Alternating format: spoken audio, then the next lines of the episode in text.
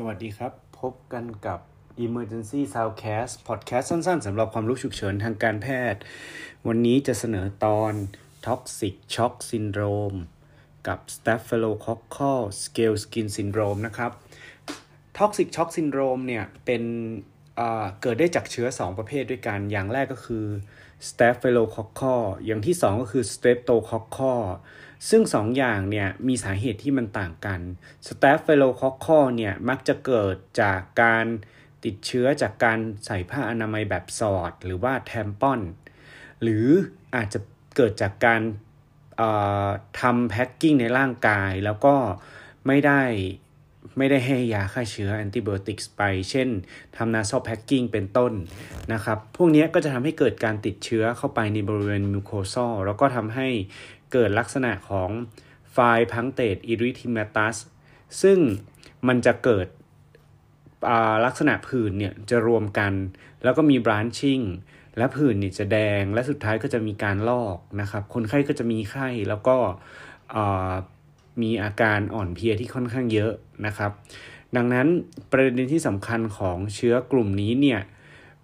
การรักษาของเราเนี่ยจะอยู่ที่การให้ยาแอนติไบโอติก และคนไข้มักจะมีอาการเยอะ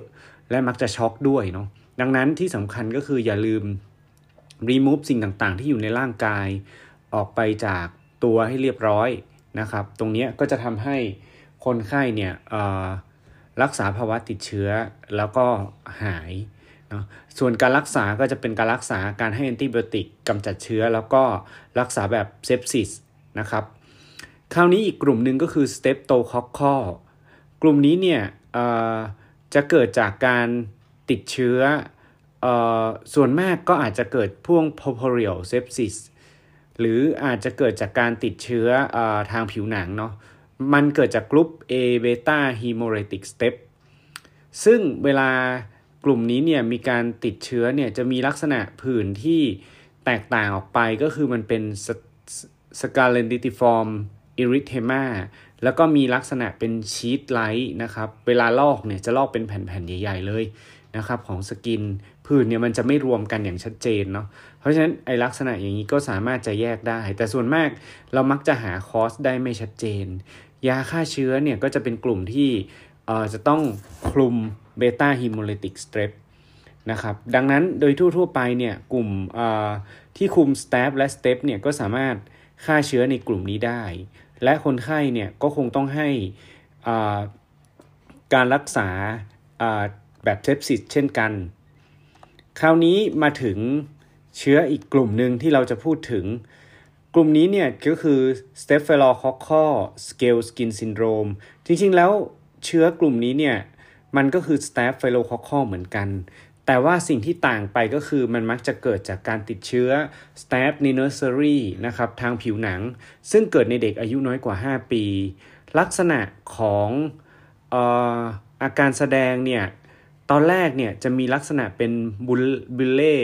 นะครับแล้วหลังจากนั้นเนี่ย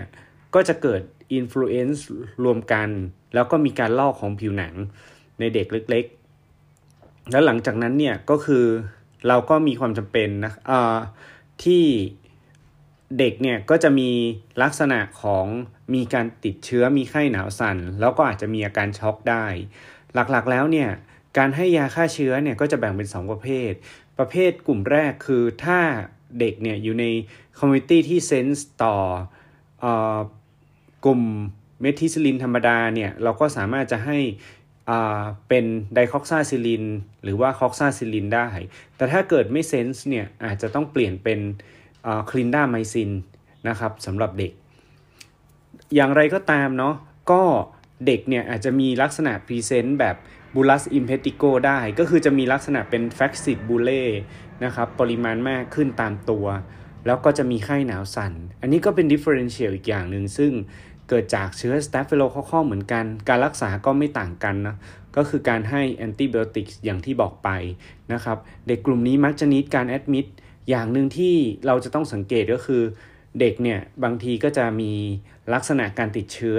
หลาย ๆ คนมักจะเกิดในเนอร์เซอรี่เพราะว่ามักจะอายุไม่เกิน 5-6 ขวบที่จะมีการติดเชื้อกลุ่ม Staphylococcal scale skin syndrome หรือ